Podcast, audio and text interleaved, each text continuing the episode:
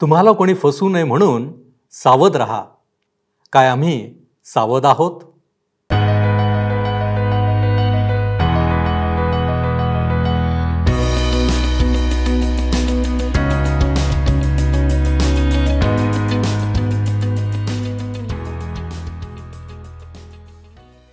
आम्हावर प्रीती करणाऱ्या जिवंत परमेश्वराच्या पवित्र नावात आपणास सलाम.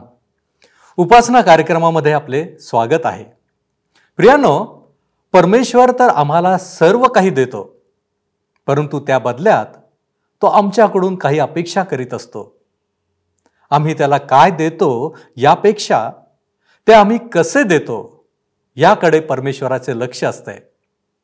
आजच्या अध्ययनाची सुरुवात करताना आम्ही सर्वप्रथम याच गोष्टीकडे पाहण्याचा प्रयत्न करणार आहोत. नंतर पुढे जाताना भविष्यात घडणाऱ्या गोष्टींना येशूने प्रकट केलेले आपण पाहणार आहोत. याद्वारे मंदिराची धूळधाण आणि युगाची समाप्ती यावर प्रकाश टाकण्यात आलेला आहे. तर मग चला प्रियानो आपण आपल्या अध्ययनाची सुरुवात करूया. श्रोतनो आज आम्ही मार्कृष शुभवर्तमान बारावा अध्याय एकतीसपासून पुढच्या वचनांवर विचार करणार आहोत. बारावा अध्याय एकतीसावं वचन सांगतं मार्क शुभवर्तमान बारावा अध्याय एकतीसावे वचन. दुसरी ही की जशी स्वतःवर तशी आपल्या शेजाऱ्यावर प्रीती कर. ह्यापेक्षा मोठी अशी दुसरी कोणतीही आज्ञा नाही. पहिली आज्ञा की आपला देव परमेश्वर ह्याच्यावर संपूर्ण मनाने संपूर्ण जीवाने संपूर्ण बुद्धीने व संपूर्ण शक्तीने प्रीती कर. आणि आता दुसरी ही की जशी स्वतःवर तशी आपल्या शेजाऱ्यावर प्रीती कर. आपण आपल्या योग्यतेच्या आधारावर तारणासाठी प्रयत्न करू शकता परंतु तोपर्यंत आपणाला तारणाऱ्याची गरज आहे. आम्हाला हे मानावेच लागेल की आम्ही स्वतःच्या प्रयत्नांनी तारण प्राप्त करून घेऊ शकत नाही. आम्हाला तारणाऱ्याची गरज अवश्य आहे.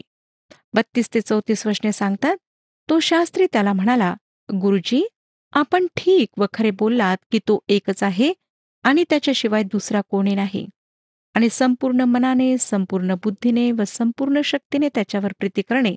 आणि जशी स्वतःवर तशी आपल्या शेजाऱ्यावर प्रीती करणे हे सर्व होमारपणे व यज्ञ ह्यापेक्षा अधिक आहे. त्याचे हे सुज्ञपणाचे उत्तर ऐकून येशू त्याला म्हणाला तू देवाच्या राज्यापासून दूर नाहीस. तेव्हापासून त्याला आणखी काही विचारण्याचे कोणालाही धैर्य झाले नाही. जे काही शास्त्र्यांनी म्हटले ते निश्चितच खरे होते. परमेश्वरावर प्रेम करणे आणि शेजाऱ्यावर प्रेम करणे हे कुठल्याही अर्पणापेक्षा व दानापेक्षा अधिक आहे. मी आपणाला पुन्हा सांगू इच्छिते श्रोत्यानो जर आपण परमेश्वरावर पूर्ण मनाने पूर्ण समजदारीने पूर्ण शक्तीने आत्म्याने प्रेम करणार नाही तसेच आपल्या शेजाऱ्यावर आपल्याप्रमाणे प्रेम करणार नाही तर आपणाला तारणाऱ्याची गरज आहे त्याच्याकडे वळा. आता ह्या लोकांची प्रश्न विचारण्याची वेळ संपलेली आहे. शत्रू त्याला पकडू शकले नाहीत. आता येशू त्यांना प्रश्न विचारणार आहे. पस्तीस ते सदुतीस वचने सांगतात नंतर येशू मंदिरात शिक्षण देत असता म्हणाला ख्रिस्त दाविदाचा पुत्र आहे असे शास्त्री म्हणतात हे कसे? कारण दाविदाने स्वतः पवित्र आत्म्याच्या प्रेरणेने म्हटले परमेश्वराने माझ्या प्रभूला सांगितले मी तुझ्या शत्रूंना तुझ्या पायाखाली घालीपर्यंत तू माझ्या उजवीकडे बसून राहा. दावी स्वतः त्याला प्रभू म्हणतो मग तो त्याचा पुत्र कसा? हे त्याचे बोलणे सामान्य जनता हर्षाने ऐकत होती. येथे येशू स्वतःच्या कुमारिकेपासूनच्या जन्माविषयी शिकवित आहे. दावीद स्तोत्रसंहिता एकशे दहा मध्ये त्याच्या भविष्यातील वंशाविषयी कशा प्रकारे बोलतो? त्याच्या येणाऱ्या नातूच्या नातूच्या नातवाला प्रभू म्हणतो. तो त्याच्याकरिता प्रभू आहे म्हणून तो त्याला प्रभू म्हणू शकला. तो दाविदाच्या पुत्रापेक्षा अधिक काही असायला हवा. तेव्हाच तो त्याला प्रभू म्हणू शकतो. देवाचा पुत्र होण्यास त्याचा कुमारिकेपासून जन्म होणे आवश्यक होते. हा एक फार महान विचार परमेश्वर ह्या ठिकाणी आम्हाला शिकवित आहे. लक्षात घ्या श्रोत्यानो की ह्या ठिकाणी येशू स्तोत्रसहिता एकशे दहा निश्चितपणे दाविदाला लागू करीत आहे. तो म्हणतो की दाविदाने हे स्तोत्र पवित्र आत्म्याद्वारे लिहिले आणि येशू म्हणतो की हे स्तोत्र त्याच्याविषयी मसीहाविषयी सांगते. अडतीस ते चाळीस वचने बघा. आणखी तो आपल्या शिकवणुकीत त्यांना म्हणाला शास्त्रांविषयी जपून राहा. त्यांना लांब लांब झगे घालून मिरविणे बाजारात नमस्कार घेणे आणि सभास्थानात मुख्य आसने व मेजवानीत मुख्य मुख्य बैठकी ह्यांची आवड असते. ते विद्वांची घरे खाऊन टाकतात व ढोंगाने लांब लांब प्रार्थना करीतात. त्यांना अधिकच शिक्षा होईल. येशू शिकवित आहे की संधी जबाबदारी निर्माण करते. स्त्रियांना धिक्कारतो कारण जे शास्त्र शिकवित होते त्याप्रमाणे त्यांचे जीवन नव्हते. त्यात विरोध होता. ज्यांनी वचन ऐकले नाही त्यांच्यापेक्षा भयंकर असा त्यांचा न्याय होईल असे येशू सांगतो. या अध्यातली शेवटली घटना दाखवते की येशू धीटपणाचे कृत्य करीत आहे जे फक्त परमेश्वराने करायला हवे. लोक कशा प्रकारे देतात हे तो ह्या ठिकाणी निरखित आहे. एकेचाळीसावं वचन. मग तो भांडारासमोर बसून लोक त्या भांडारात पैसे कसे टाकीत आहेत ते पाहत होता. तेव्हा पुष्कळ धनवान लोक मोठमोठ्या रकमा टाकीत होते. तो आज आम्हाला सुद्धा निरखित आहे. आम्ही काय देतो हे तो पाहत नाही परंतु आपण स्वतःसाठी किती ठेवतो हे तो पाहतो. बेचाळीसावं वचन? तेव्हा एक गरीब विधवा आली व तिने दोन टोल्या म्हणजे एक दमडी टाकली. धनवान उदारपणे देतात व ते आम्हाला पसंत पडतात. परंतु जे उदारपणे देत होते त्यांचे त्याने कौतुक केले नाही हे लक्षात घ्या. त्याने त्या गरीब विधवेचे निरीक्षण केले. तिने दोन टोल्या टाकल्यात. जे काही धनी लोकांनी टाकले होते त्याच्या तुलनेत तिने टाकलेल्या दोन टोल्या काहीच नव्हत्या श्रोत्यानो. परंतु त्याने काय केले? त्याने तिच्या देण्याची प्रशंसा केली. कारण तिने स्वतःसाठी काहीच ठेवले नव्हते. सर्व काही देऊन दिले होते. तिचे प्रेम आणि तिची भक्ती त्या दानाद्वारे प्रगट झाली. अशाच प्रकारे तो आमच्या देण्याला मापतो. काही लोक विचारतात की काय आम्ही दशमांश द्यायला हवा? आपण स्वतःसाठी किती ठेवता? आपण त्याला किती देता हा प्रश्न नाही परंतु आपण स्वतःसाठी किती टक्के ठेवता? आपण त्याच्यावर किती प्रेम करता? प्रभू लोक कशा प्रकारे त्याला देतात हे पाहतो. ते दानपात्रात काय टाकतात ते नाही. त्या विधवेने काही मोठी रक्कम दानपात्रात टाकली नव्हती. तेथील दान गोळा करणाऱ्यांनी तिच्या दानाकडे विशेष लक्ष पुरवले नसेल परंतु आमच्या प्रभूने ते लक्षात घेतले. श्रोत्यानो आता आपण तेराव्या अध्याकडे वळत आहोत. तेराव्या अध्यात आम्हाला चमत्कार आढळत नाहीत पण कृती आढळते. मार्कचे शुभवर्तमान कृतीचे शुभवर्तमान आहे आणि चमत्कारांवर सुद्धा पर्याप्त भर देण्यात आलेला आहे. मत्ते शुभवर्तमानामध्ये दृष्टांताचे जे स्थान आहे ते स्थान मार्क शुभवर्तमानामध्ये चमत्कारांचे आहे. सेवक काम करतो. राजा बोलतो मार्कने ख्रिस्ताने सांगितलेले दाखले थोडकेच दिले असले तरी येशूने केलेले चमत्कार सविस्तर सांगितलेले आहेत. मार्क शुभवर्तमानामध्ये वीस चमत्कारांचे तपशीलवार वर्णन केलेले आहे. श्रोत्यानो ह्या अध्यात जी कृती आहे ती भविष्यातली आहे. कृती थांबलेली नाही परंतु भविष्यातली कृती दाखविण्यात आलेली आहे. या युगाची समाप्ती ज्या घटनांनी होईल त्या घटनांची नोंद येथे करण्यात आली आहे. अचानक उद्भवणाऱ्या महासंकटातील घटना वर्णिलेल्या आहेत. या घटना आम्हाला ईश्वरी सामर्थ्य दाखवितात जे सामर्थ्य अणुशक्तीपेक्षा कितीतरी पटीने जास्त आहे. जैतुनाच्या डोंगरावरील भाषणामध्ये जे मत्तेमध्ये आम्ही वाचले त्या भाषणाशी हे भाषण समांतरित आहे. मत्तयापेक्षा ह्या ठिकाणी बऱ्याच संक्षिप्त रूपात ते देण्यात आलेले आहे. खरे पाहता श्रोतानो हे संपूर्णच संक्षिप्त रूपात आहे. संक्षेप हे मार्ग वर्तमानाचे खास वैशिष्ट्य आहे. फक्त काही ठिकाणी तो विस्तृतपणे काही गोष्टी आम्हाला सांगतो परंतु सर्वसाधारणपणे सर्व काही संक्षिप्त करणे व त्वरित कृती दाखविणे ही मार्कृत शुभवर्तमानाची पद्धती आहे. या अध्यायाची रूपरेषा मी अशा प्रकारे केली आहे. एक ते चार वचनांमध्ये येशू जैतुनाच्या डोंगरावर बसला असता शिष्यांनी विचारलेले प्रश्न आम्हाला वाचायला मिळतात.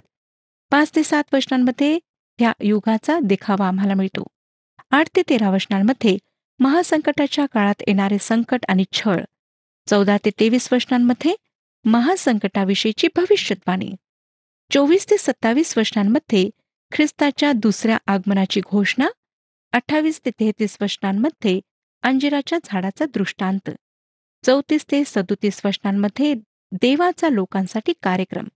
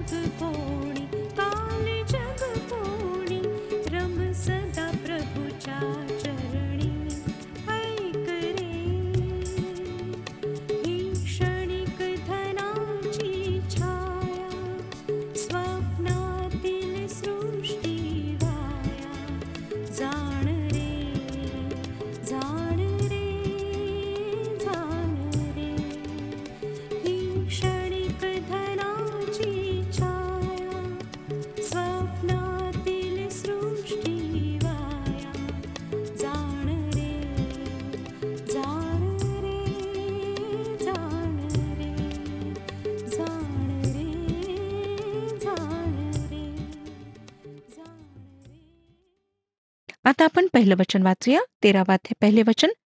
मग तो मंदिरात निघून जात असता एक शिष्य त्याला म्हणाला गुरुजी पहा कसेही चिरे व कशा ह्या इमारती? देवाच्या वचनाविषयी लोक कशा प्रकारे गैरसमजत करून घेतात ह्याचे एक उदाहरण आम्हाला इथे पाहायला मिळते. कोणीही प्रश्न विचारेल की ह्या सर्वांमागे काय हेतू आहे? शिष्यांनी असे विधान का केले? ह्याविषयी काहीच सांगण्यात आले नाही. खरे पाहता हे शोधून काढण्याकरिता आम्ही मत्तेकृ शुभवर्तमान तेविसावाध्याय आणि अडुतीसावे वचन पाहायला हवे. मत्तेकृ शुभवर्तमान तेविसावाध्याय आणि अडुतीसावे वचन.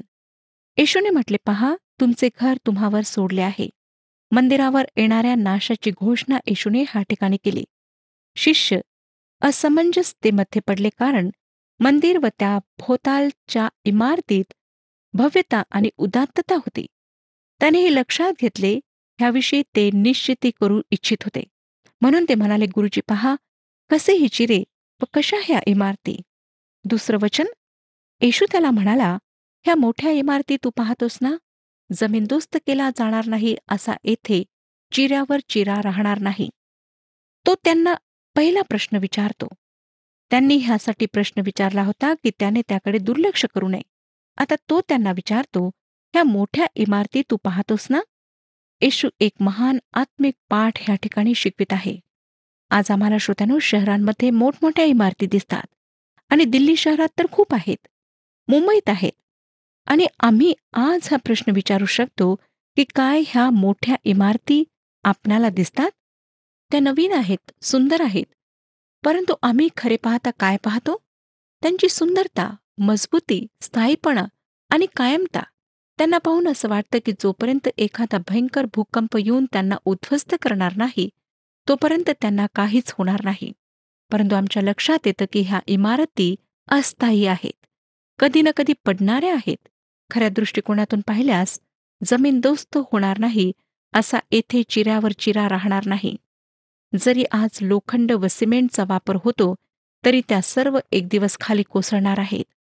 पौलाने आत्मिक सत्याला अशा प्रकारे करिंदकरास दुसरे पत्र चौथा अध्याय आणि अठराव्या वचनामध्ये मांडले आहे. करिंदकरास दुसरे पत्र चौथा अध्याय अठरावे वचन. आम्ही दृश्य गोष्टींकडे नाही तर अदृश्य गोष्टींकडे लक्ष लावतो. कारण दृश्य गोष्टी क्षणित आहेत परंतु अदृश्य गोष्टी सार्वकालिक आहेत. माझ्या प्रिय श्रोत्यानो हेच ते महान सत्य आहे.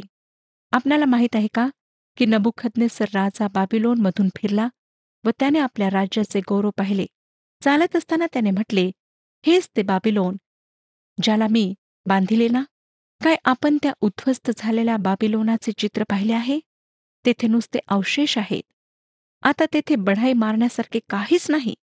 ते गौरव समाप्त झाले आहे अदृश्य झाले आहे सर्व काही लुप्त झाले आहे.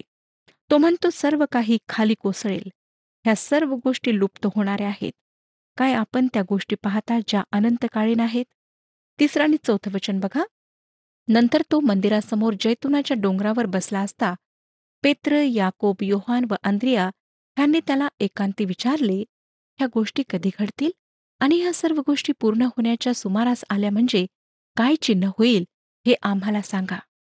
मार्क नेहमी थोडे असे काही लिहितो जे आम्हाला दुसऱ्या शुभवर्तमानात सापडत नाही. मार्कने ह्या चौघांची नावे लिहिली नसती तर आम्हाला मुळीच कळले नसते. हे चौघे प्रश्न घेऊन त्याच्याकडे आलेत. लक्षात घ्या की हे पेत्राचे शुभवर्तमान आहे. पेत्राने मार्कला सांगितले की हे चौघे ज्यांनी एकांतात त्याला प्रश्न विचारले त्यात होते. मार्क ह्या ठिकाणी दोन प्रश्न मांडतो. परंतु मत्तेमध्ये त्यांनी तीन प्रश्न विचारलेत. लूक काही अंशी उत्तर देतो. जेव्हा आम्ही सर्व काही एकत्रित ठेवतो तेव्हा आम्हाला आढळतं की मत्ते तीन प्रश्न नोंदतो. ह्या गोष्टी कधी घडतील? येथे चिऱ्यावर चिरा राहणार नाही ह्याला संबोधून आहे. लोक ह्या प्रश्नाला प्रभूने जे उत्तर दिले ते सांगतो. दुसरा प्रश्न तुझ्या येण्याचे चिन्ह काय? तिसरा प्रश्न या युगाच्या समाप्तीचे चिन्ह काय? मत्तय व मार्क प्रभूने दिलेल्या शेवटच्या दोन प्रश्नांची उत्तरे सांगतात. मार्कपेक्षा मत्तयाने अधिक विस्तृतपणे उत्तर दिले आहे परंतु आपण मार्कने ज्यावर भर दिला आहे ते पाहणार आहोत. लक्षात ठेवा श्रोत्यानो की तो रोमी लोकांना लिहित आहे. व ज्याद्वारे सामर्थ्य कृती आणि घटना स्पष्ट होईल अशा गोष्टींकडे तो आमचे लक्ष वेधित आहे. आता पाचवानी सहावं वचन सांगतं येशू त्यांना म्हणू लागला तुम्हाला कोणी फसू नये म्हणून सावध राहा. पुष्कळ लोक माझ्या नावाने येऊन मीच तो आहे असे म्हणून पुष्कळांची फसगत करतील. आणखी तुम्ही लढायांविषयी ऐकाल व लढायांच्या अफवा ऐकाल तेव्हा घाबरू नका ह्या गोष्टी होणे अवश्य आहे परंतु तेवढ्याने शेवट होणार नाही. आम्हाला असं दिसतं की अशा प्रकारची चेतावणी वारंवार देण्यात आली आहे. खोट्या ख्रिस्ताविरुद्ध चेतावणी. काहींना वाटेल की ह्या दिवसात हा धोका नाही परंतु मला वाटतं ह्या दिवसांसाठीच हे समर्पक आहे. प्रसंगोचित आहे. उदाहरणार्थ उदारमतवाद्यांचा ख्रिस्त ख्रिस्त ख्रिस्तविरोधी आहे. तो खरा ख्रिस्त नाही. काहींना वाटत असेल की ते पवित्र शास्त्रातील ख्रिस्ताचा प्रचार करतात. नाही श्रोत्यानो त्यांच्या म्हणण्याप्रमाणे जो ख्रिस्त ते गाजवितात तो ख्रिस्त कुमारीपासून जन्मलेला नाही. त्याने कधीच चमत्कार केला नाही. ह्या जगाच्या पापांसाठी त्याने आपले रक्त सांडवले नाही. तो कबरेतून जिवंत होऊन बाहेर आला नाही स्वर्गात चढला नाही आणि तो पुन्हा शरीराने येणार नाही. काय आपणाला ठाऊक आहे का की अशा प्रकारचा ख्रिस्त पवित्र शास्त्रामध्ये दर्शविण्यात आलेला नाही? पवित्र शास्त्र बायबलमधील ख्रिस्त कुमारीपासून जन्मलेला होता. त्याने चमत्कार केलेत. जगाच्या पापांसाठी त्याने आपले रक्त सांडवले. तो मृत्यूतून पुन्हा जिवंत झाला स्वर्गामध्ये चढला आणि तो पुन्हा वापस येणार आहे. हेच पवित्र शास्त्र आम्हाला सांगते. आणि पवित्र शास्त्रामध्ये त्याच्याविषयीच्या सर्व ऐतिहासिक नोंदी आहेत. पवित्र शास्त्र विश्वासासंबंधाने जे सर्व महत्त्वाचे आणि सत्य आहे त्यांचा दावा करते. उदारमतवादी आम्हाला स्पष्टपणे दिसतं की ते दुसऱ्या ख्रिस्ताविषयी बोलतात आणि दुसरा कुठलाही ख्रिस्त ख्रिस्त विरोधी आहे. योहानाचे पहिले पत्र दुसरा अध्याय अठराव्या वचनामध्ये प्रेषित योहान काय म्हणतो ते पहा. योहानाचे पहिले पत्र दुसरा अध्याय अठरावे वचन. मुलांनो ही शेवटली घटका आहे आणि ख्रिस्त विरोधक येणार असे तुम्ही ऐकले त्याप्रमाणे आत्ताच पुष्कळ ख्रिस्त विरोधक उठले आहेत. यावरून आपल्याला दिसून येते की ही शेवटली घटका आहे. अनेक ख्रिस्त विरोधी आहेत हे लक्षात घ्या. मी ह्यापैकी उदार मतवाद्यांकडे आपले लक्ष वेधले परंतु अनेक खोटारडे आमच्या सभोवती आहेत जे ख्रिस्त होण्याचा दावा करतात. काही तर असे आहेत की जे म्हणतात ख्रिस्त जे काही करू शकला नाही त्यापेक्षा अधिक ते करू शकतात. काही म्हणतात आम्ही ख्रिस्तापेक्षा अधिक नावाजलेले आहोत व ते ख्रिस्तापेक्षा अधिक काही जगासाठी करू शकतात. आज आमच्या अवतीभोवती अनेक ख्रिस्त विरोधी आहेत. त्याच्याविषयी चेतावणी देऊन आमच्या प्रभूने फार चांगले केले. आता आपण आठवं वचन पाहूया. कारण राष्ट्रावर राष्ट्र व राज्यावर राज्य उठेल आणि जागोजागी भूमिकंप होतील व दुष्काळ पडतील हा तर वेदनांचा प्रारंभ होय. लढाया खोटे ख्रिस्त हे संपूर्ण युगाला दाखवितात. ख्रिस्तावर विश्वास ठेवणाऱ्या कुठल्याही व्यक्तीने लढायांविषयी ऐकून बेचैन व्हायला नको. लढाया युगाच्या समाप्तीचे चिन्ह नाहीत हे लक्षात घ्या. नाही ख्रिस्त विरोधी नाही लढाया हे दर्शवितात की आम्ही युगाच्या समाप्तीस पोहोचलो आहोत.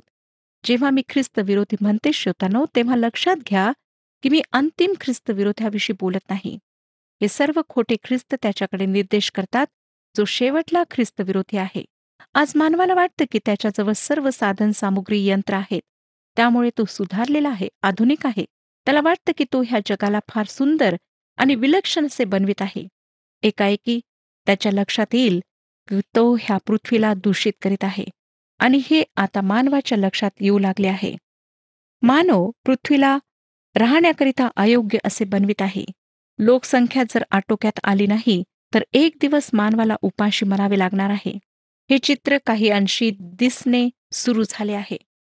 पवित्र शास्त्र सांगते की दुष्काळ छळ त्रास येतील.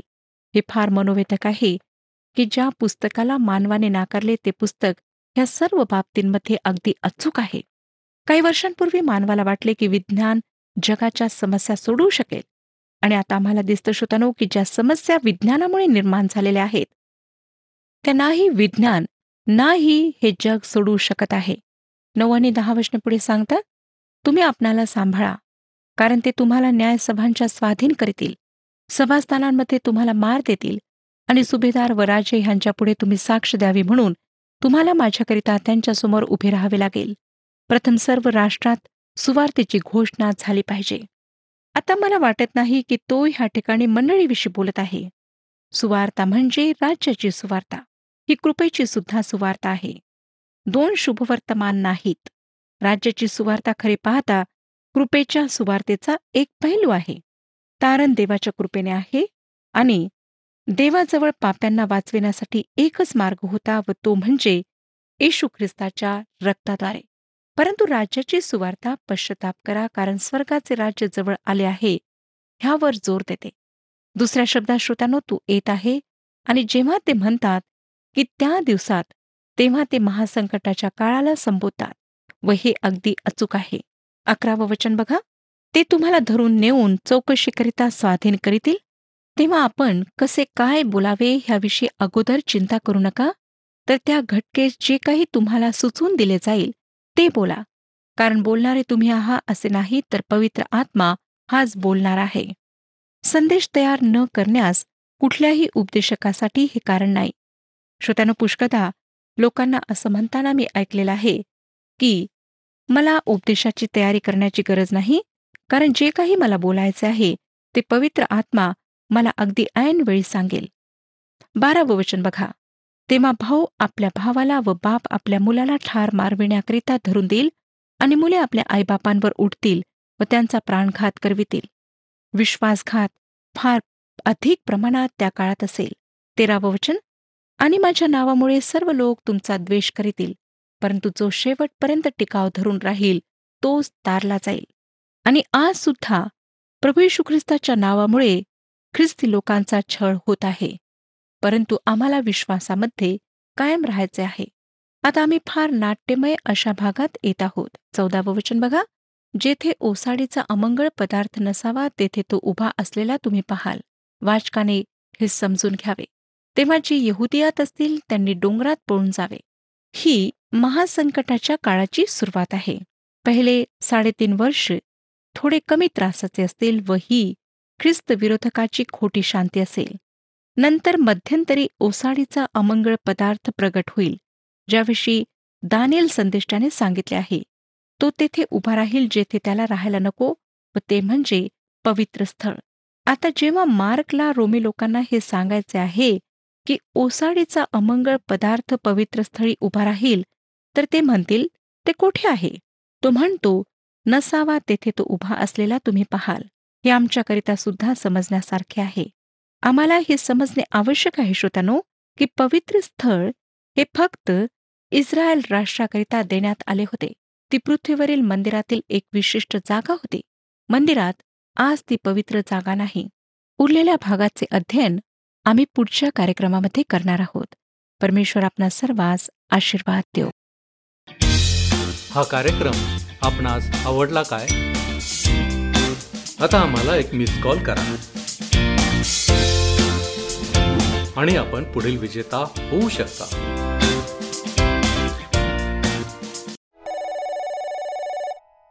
प्रियानो सध्या ज्या काही गोष्टी आमच्या अवतीभोवती घडताना दिसतात आणि त्या गोष्टी आम्ही पवित्र शास्त्राद्वारे पाहण्याचा आणि पडताळण्याचा प्रयत्न करतो त्यावेळेस आम्हाला भविष्याविषयी आमच्या विचारांची घोडदौड थांबवावी लागते. येशू ख्रिस्ताने आम्हाला या गोष्टी प्रकट केल्या आहेत. या भविष्यातील गोष्टी म्हणजे युगाच्या समाप्तीच्या घटना आणि महासंकट काळातील घटना. ख्रिस्ताला अनुसरणारे किती सुदैवी आहेत त्यांना शेवट कसा असेल हे कळविण्यात आलेले आहे. काय येशू ख्रिस्ताशी आपली ओळख आहे? काय तुम्हाला वाटते की आम्ही प्रभूजवळ असावे? तो म्हणतो तुम्हाला कोणी फसवू नये म्हणून सावध राहा. काय आम्ही सावध आहोत? आपण प्रार्थना करू. सर्वसमर्थ आमच्यावरती दया आणि कृपा करणाऱ्या आमच्या प्रेमळ परमेश्वरा पुन्हा एक वार आम्ही तुझ्या चरणापाशी आलेलो आहोत. होय प्रभूजी आजच्या वचनांबद्दल आणि मार्गदर्शनाबद्दल आम्ही तुझे मनापासून आभार मानतो. प्रभूजी आम्ही आमच्या जीवनामध्ये कोणाच्याही द्वारे फसविले जाऊ नये अशी तुझी इच्छा आहे. आणि म्हणूनच तू म्हणतोस की सावध असा. प्रभूजी आम्हाला ठाऊक आहे. सैतान वेळोवेळी आमच्यावरती घाला घालण्याचा प्रयत्न करतो. आणि म्हणूनच आम्ही आमच्या जीवनामध्ये सावध असावं. की जेणेकरून जो मार्ग तो आम्हासाठी सिद्ध केलेला आहे त्या मार्गावरती आणि तुझ्या विश्वासाच्या द्वारे आम्ही योग्य प्रमाणे चालू शकणारे तुझ्या आवडते लेकर बनू शकू. होय बापा. आणि म्हणूनच आज आम्ही तुला विनंती करतो आम्हा प्रत्येकाबरोबर राहा. आमचं जीवन तू आशीर्वादित कर. तारणाऱ्या प्रभू येशू ख्रिस्ताच्या मधून नावात ही प्रार्थना करतो म्हणून तू ऐक. आमेन. प्रियांनो धीर धरा. आपली अंतकरणे स्थिर करा. प्रभूच्या आगमनाची वाट पहा. परमेश्वर आपणास आशीर्वादित करो.